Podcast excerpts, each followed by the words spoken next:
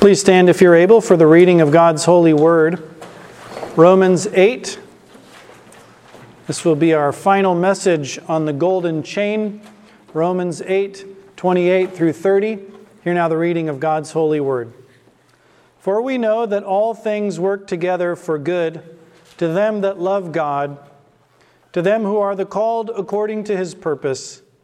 For whom he did foreknow, he also did predestinate to be conformed to the image of his Son, that he might be the firstborn among many brethren.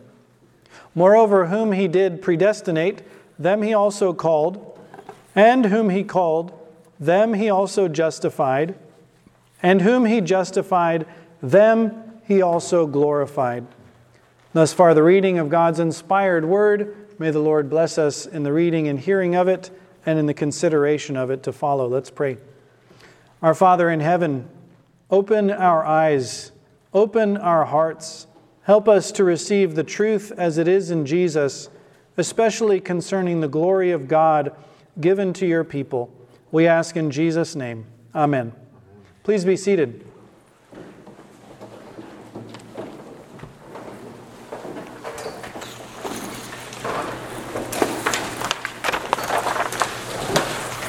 We come to the Golden Chain, Part 9, the glorification of the church, the second part of that consideration, and the third overall of glorification here spoken of. We looked last week at Matthew chapter 6, verses 1 through 4, up through 2 Corinthians 3, verses 15 through 18. We saw that glorification in the New Testament uh, when it comes to the church, God is the source. Christ is the mediator of glorification. It comes to us through him. And we also saw that when we have glory that comes from God, that excludes glory that comes from men. If we seek for glorification from men, we will not have the glorification that comes from God, and vice versa. If we have the glory that comes from God, we will not seek after the glory that comes from men. As with Christ's glorification, so with ours. Suffering comes before glory, the cross before the crown. Now we'll continue in consideration of the New Testament doctrine concerning the glorification of the church. Please open to 2 Corinthians chapter 4. 2 Corinthians 4, verses 3 through 6. Page 1166 of your Pew Bibles.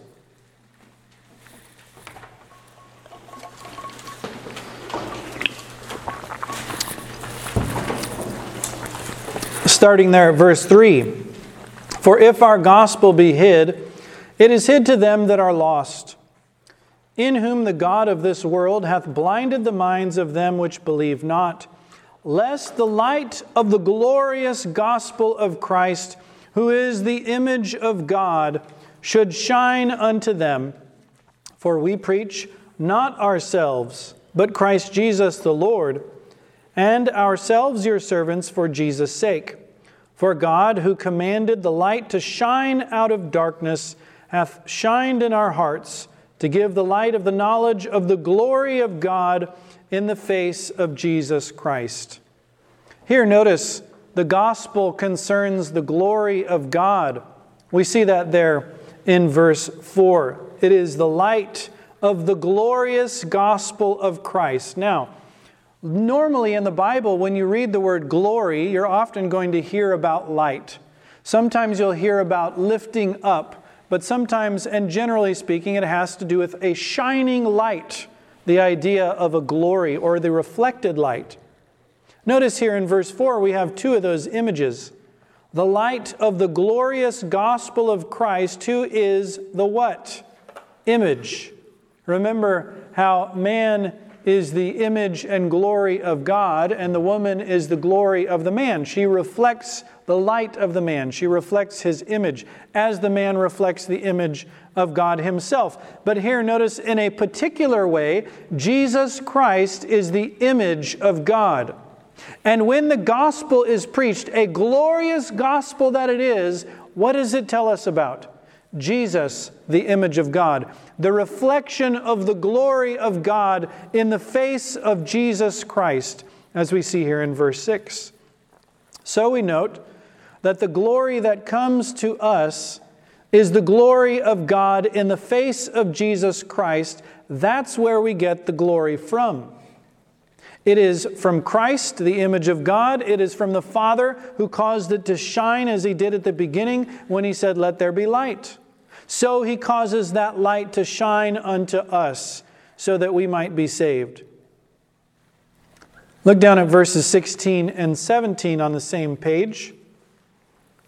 For which cause we faint not, but though our outward man perish, yet the inward man is renewed day by day.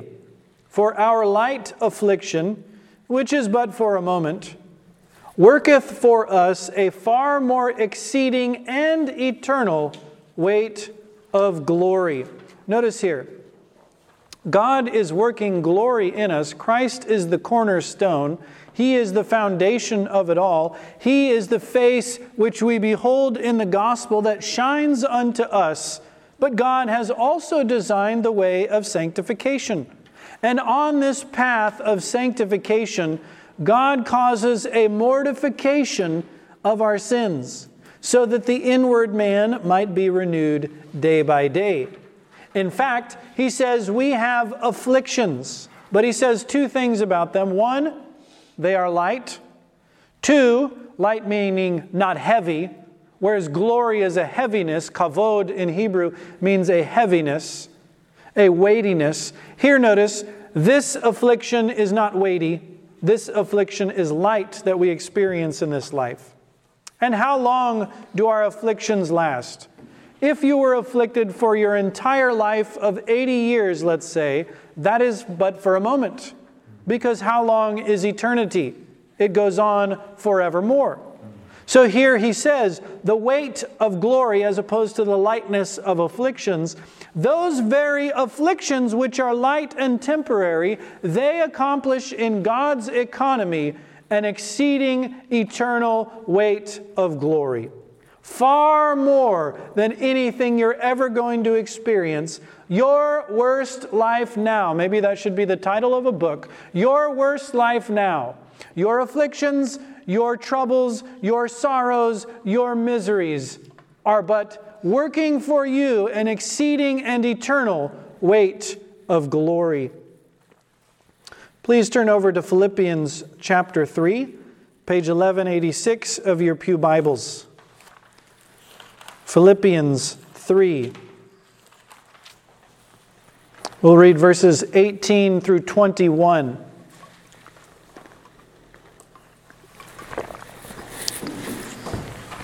Verse 18 For many walk, of whom I have told you often, and now tell you even weeping, that they are the enemies of the cross of Christ, whose end is destruction whose God is their belly, whose glory is in their shame, who mind earthly things.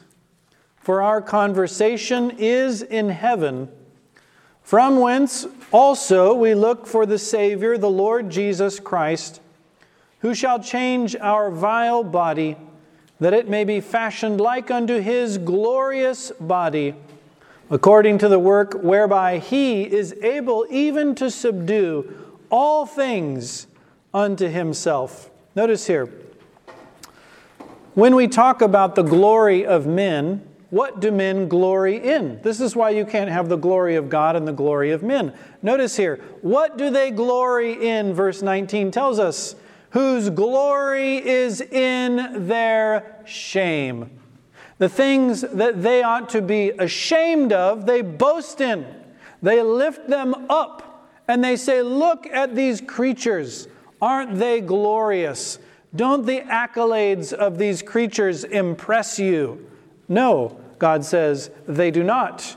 They're not impressive in the least. Rather, they're enemies of the cross of Christ, and they ought to be ashamed of their belly God and the destruction that's coming. Their mind is upon earthly things, he says. Now, in context, he's talking about those who deny the gospel because of circumcision. They want the people to be circumcised. They want them to go back to the ceremonies of the law. You'll see this in verse 2.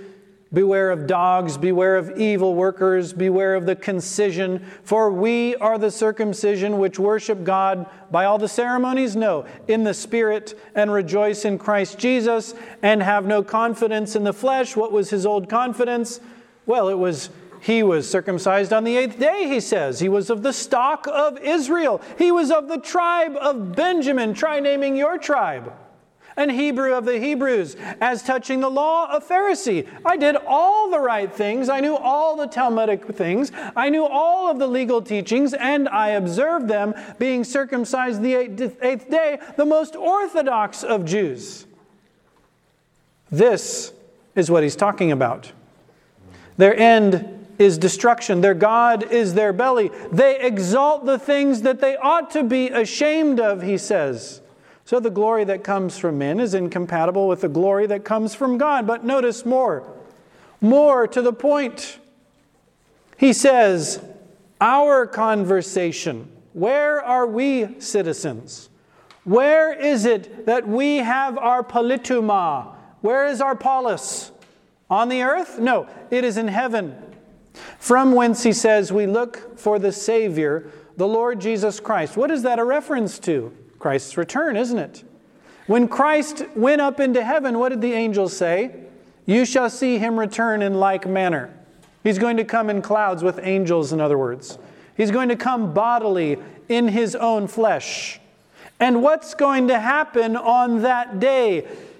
He shall change our vile body that it may be fashioned like unto his glorious body. When you compare the body of our state of sin and death, it is vile, with that state of glorious resurrection life that Christ enjoys. His body has a glory to it. It is a glorious or a glorified body.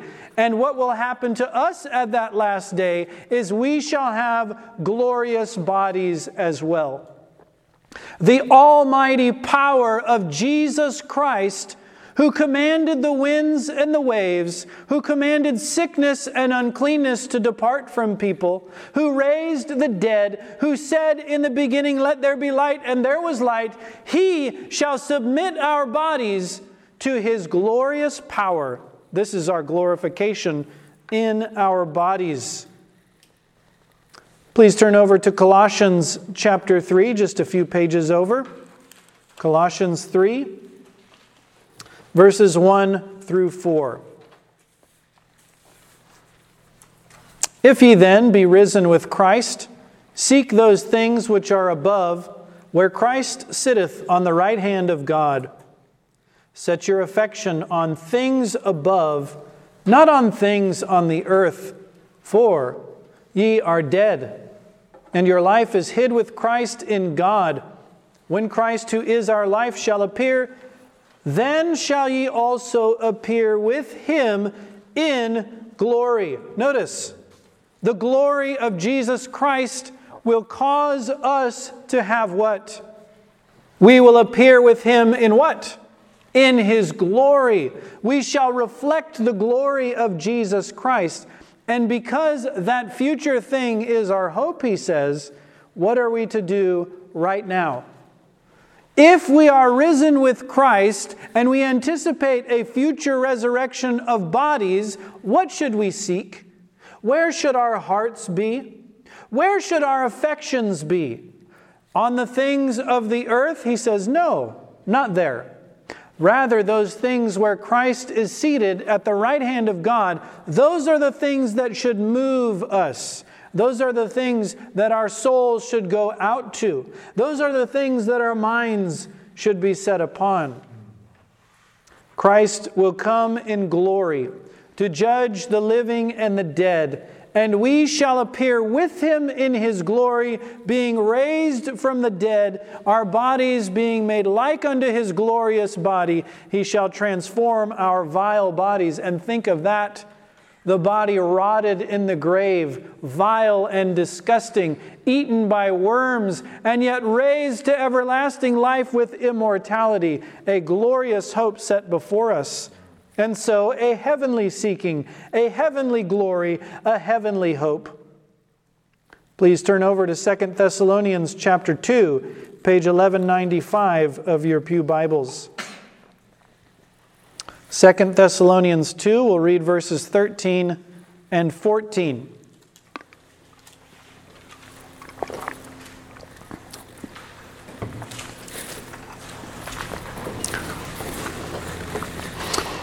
The Bible says things that mere men would never say.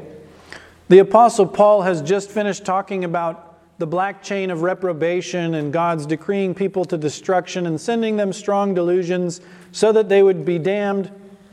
And then verse 13 But we are bound to give thanks always to God for you, brethren, beloved of the Lord, because God hath from the beginning chosen you to salvation through sanctification of the Spirit and belief of the truth, whereunto he called you by our gospel to the obtaining of the glory of our Lord Jesus Christ. Notice, what kind of glory does Jesus Christ have? Well, remember, the face of Jesus Christ, the image of God, shines into our hearts in the gospel. And when the gospel is preached, when the gospel is declared, Christ and Him crucified is declared, Christ as the image of God, Christ as the face that shines unto us as the first light shone on the first day of creation. That is the obtaining, that is what we gain, that is what we come to possess in the gospel, the glory of our Lord Jesus Christ. Whose glory? Christ's glory. How do we receive it? How do we obtain it? By the gospel itself. God, by His grace, communicates the glory of our Lord Jesus Christ to us through the gospel. Please turn over to 2 Timothy chapter 2, page 1201. 2 Timothy 2, verses 8 through 12. You will notice that the glory of God's people is generally spoken of around the resurrection of Christ or their own resurrection. Verse 8 Remember that Jesus Christ of the seed of David was raised from the dead according to my gospel, wherein I suffer trouble as an evildoer, even unto bonds. But the word of God is not bound.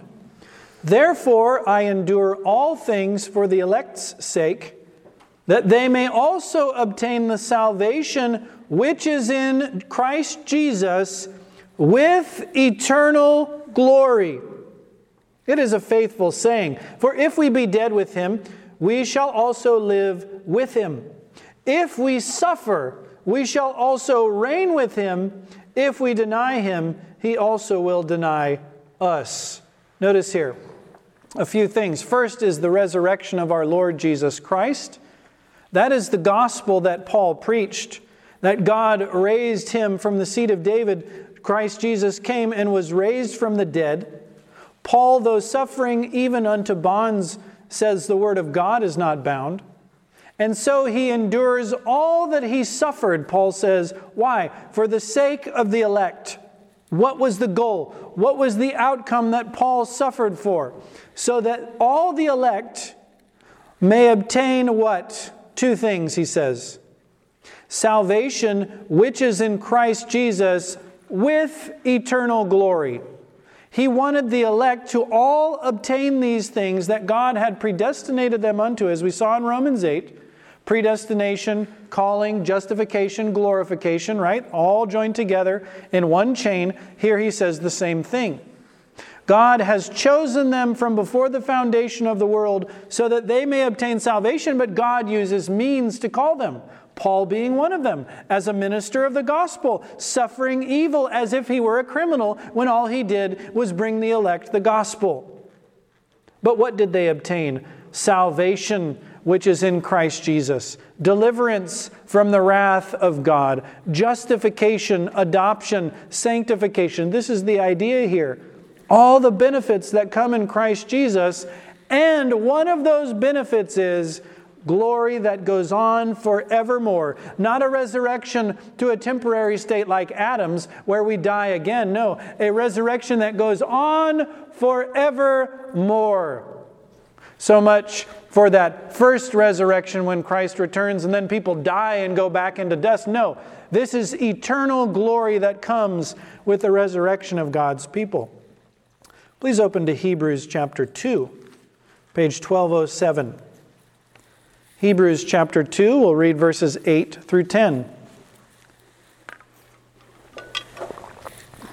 Verse 8.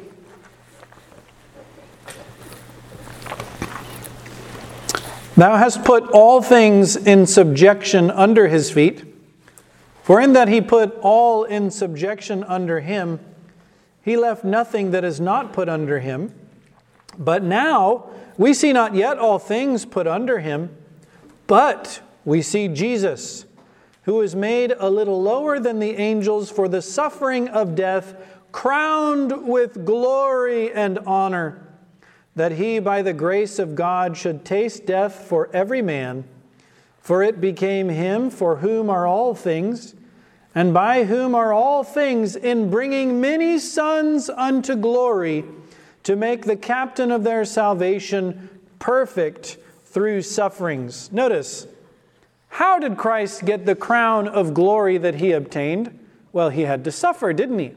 First, he was brought into subjection to the Father. He was made a little lower than even the angels that he made, so that he might suffer and have a passion of death, and then crowned with glory and honor.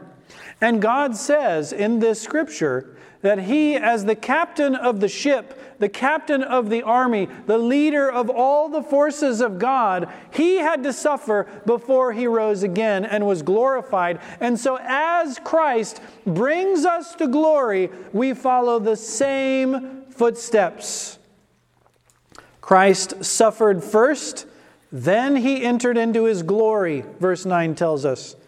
So Christ accomplishes the glorification of his children in precisely the same way. This is the pathway marked out for us. Christ the firstfruits, we the rest. Please turn over to 1 Peter 1, page 1222, verses 6 through 9. 1 Peter 1 6 through 9. Verse 6 Wherein ye greatly rejoice, though now for a season, if need be, ye are in heaviness through manifold temptations, that the trial of your faith, being much more precious than gold that perisheth, though it be tried with fire, might be found unto praise and honor and glory at the appearing of Jesus Christ, whom, having not seen, ye love, in whom, though now ye see him not, yet believing, ye rejoice with joy unspeakable and full of glory, receiving the end of your faith, even the salvation of your souls. Here, notice a few things. First, Christ's work of purifying us. Now, glory is a shining of a thing, a light that reflects. And when you first see, when someone would process gold or silver, you will see the ore.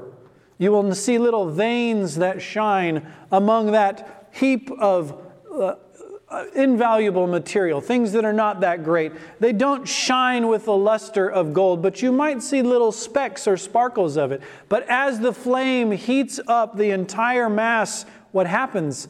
All of those things that don't have glory, all of those things that will not shine, all of those things that do not have value, we call them dross, they burn off. And you'll notice he uses that exact analogy. That's the trial of the gold.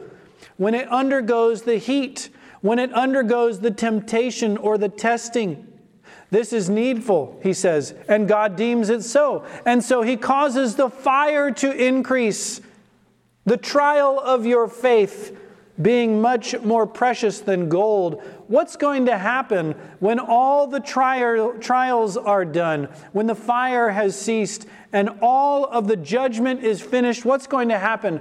Christ is going to be glorified in his saints.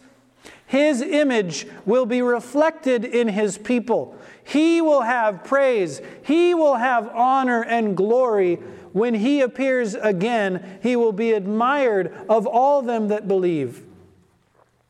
And so, in this very time, as we anticipate, what sort of joy does he say we have as we anticipate the glory of Christ in his people? A glory and praise and honor to him. We have a joy that is unspeakable and full of what? Glory. We have the glorious joy of the gospel, knowing that Jesus Christ will transform us once and for all, and he will be glorified in that resurrection, and we as his people will reflect his glory and his image. So we rejoice with a joy that has been glorified itself. Let us look over at chapter 5 of Peter concerning the glorification of the church. 1 Peter 5, verses 10 and 11, page 1226.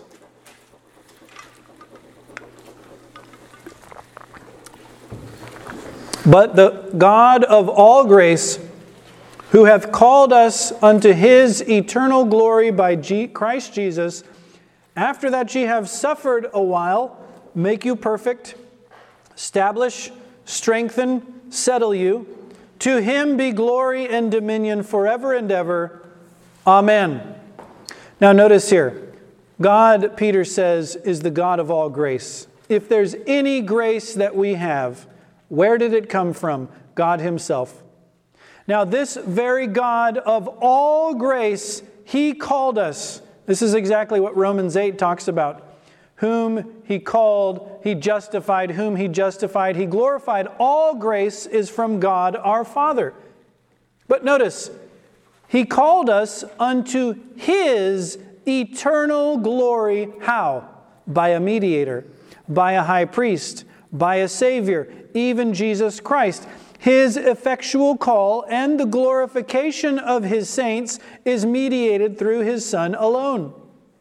And note, God causes us to suffer for a little while. Again, you'll notice God always links up the sufferings of God's people with the glory that is to follow so that we do not lose heart. In fact, we'll see this when we look at the rest of Romans 8. What's he going to talk about? All the big mansions we're going to get, all those private jets, stacks of gold and silver, worldly glory, pleasures that never end. Is that what he talks about? No famine, nakedness, peril, and sword. That's what he's going to talk about. And he's going to say that in the midst of those very circumstances, those tribulations, we are hyper conquerors, more than conquerors. But notice here, after that ye have suffered a little while, you know, it's just like Paul said temporary, but for a moment, light and transitory.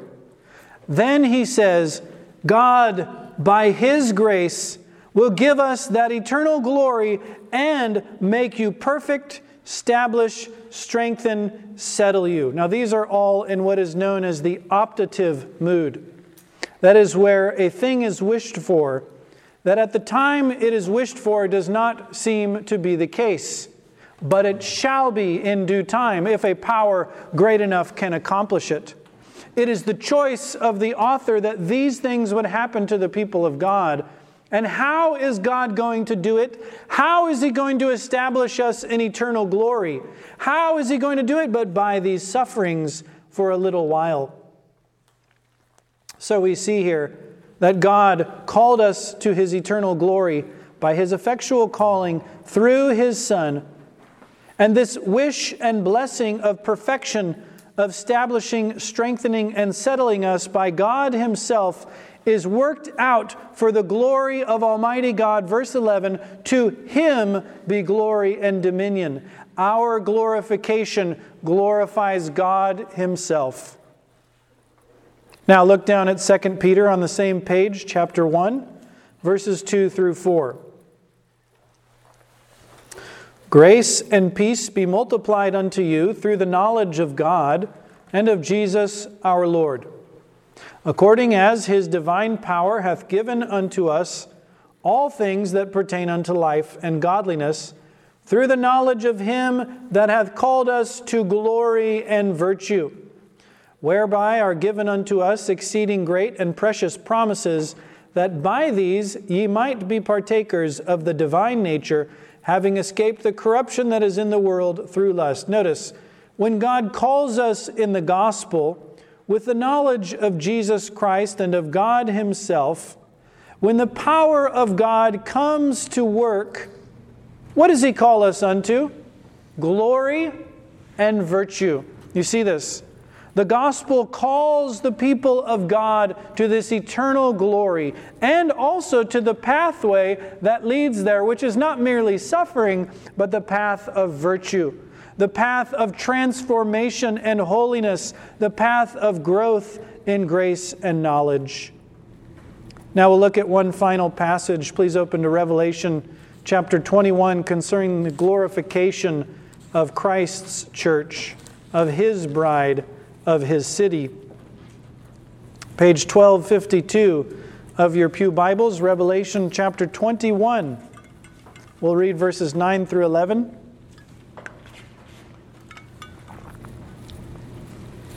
Starting at verse 9. And there came unto me one of the seven angels, which had the seven vials full of the seven last plagues, and talked with me, saying, Come hither. I will show thee the bride, the Lamb's wife.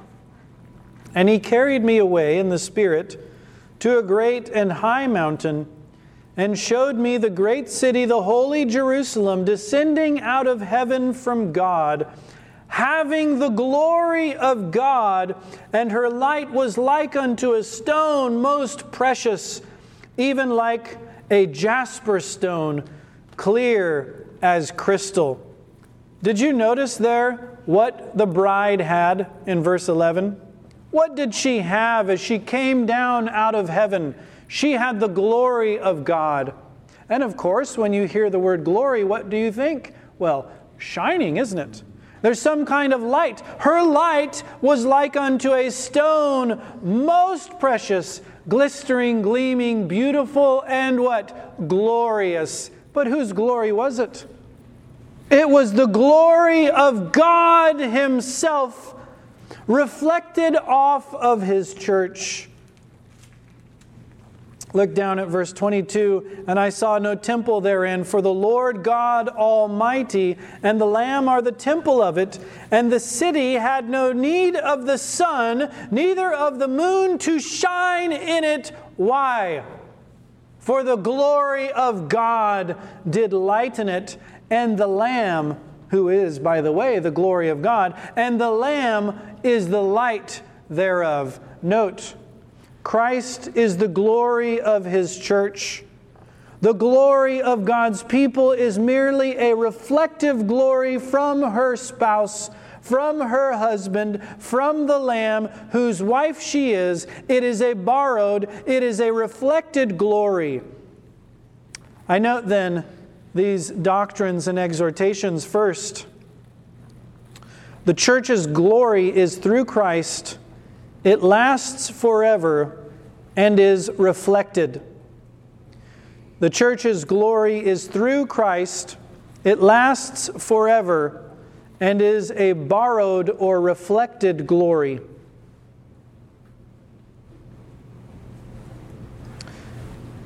Now, notice also, this is the end of the calling and salvation of God's people. It's the goal to which God brings us glorification.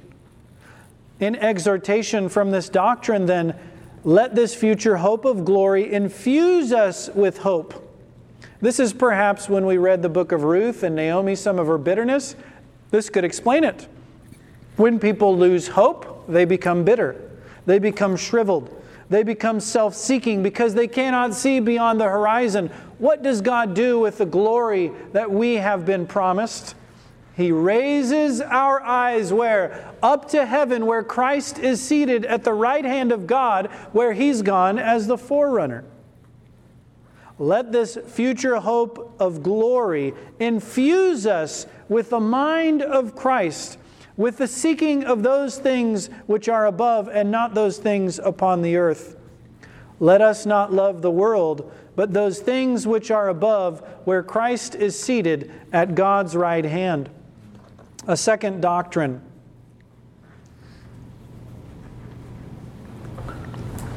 Because the church's glory is through Christ, because it is borrowed and reflected, the church's glory exalts God's grace, His wisdom, His power, goodness, and love. Remember, it is the glory of God by which the church shines. It's God's. It comes from Him. He is our glory. He is the thing in which we boast because He is our salvation and our glory. The rock of our strength and our refuge is in God, as we saw in Psalm 62. God is our glory. He is to be exalted in the glorification of the church. God will be admired when the saints are glorified. Christ will be honored and praised and glorified when we are raised from the dead. Let us, as the church, exalt God's grace, His wisdom, His power, His goodness, His love, because that's how we will be glorified. Let us then, in exhortation, do this glorification with our whole soul. Let us seek his praise. Let us do his will. Let us exalt his wisdom. Let us talk of his power. Let us bask in his love. Do this consciously, in other words. It's so easy to fall into the trap of glorifying ourselves, of thinking of our own righteousness, our own wisdom, our own abilities, what we think we deserve. What does God call us to? Live for my glory. Your momentary afflictions are light. What do they work for you? An exceeding and eternal weight of glory. They're not light, these glories of God. They're not temporary, they're eternal. Let us be aware of this let us say, To the glory of God, to his exaltation, comes my life now and forevermore, whether I suffer, whether I am full, whether I am empty. As Paul said, how did he learn to be content? By keeping his mind on this glory promised to us in the gospel, secured by the Savior, Jesus Christ, as a motivation for us to live to the glory of God. And thus far, the golden chain, and the glorification of Christ's church.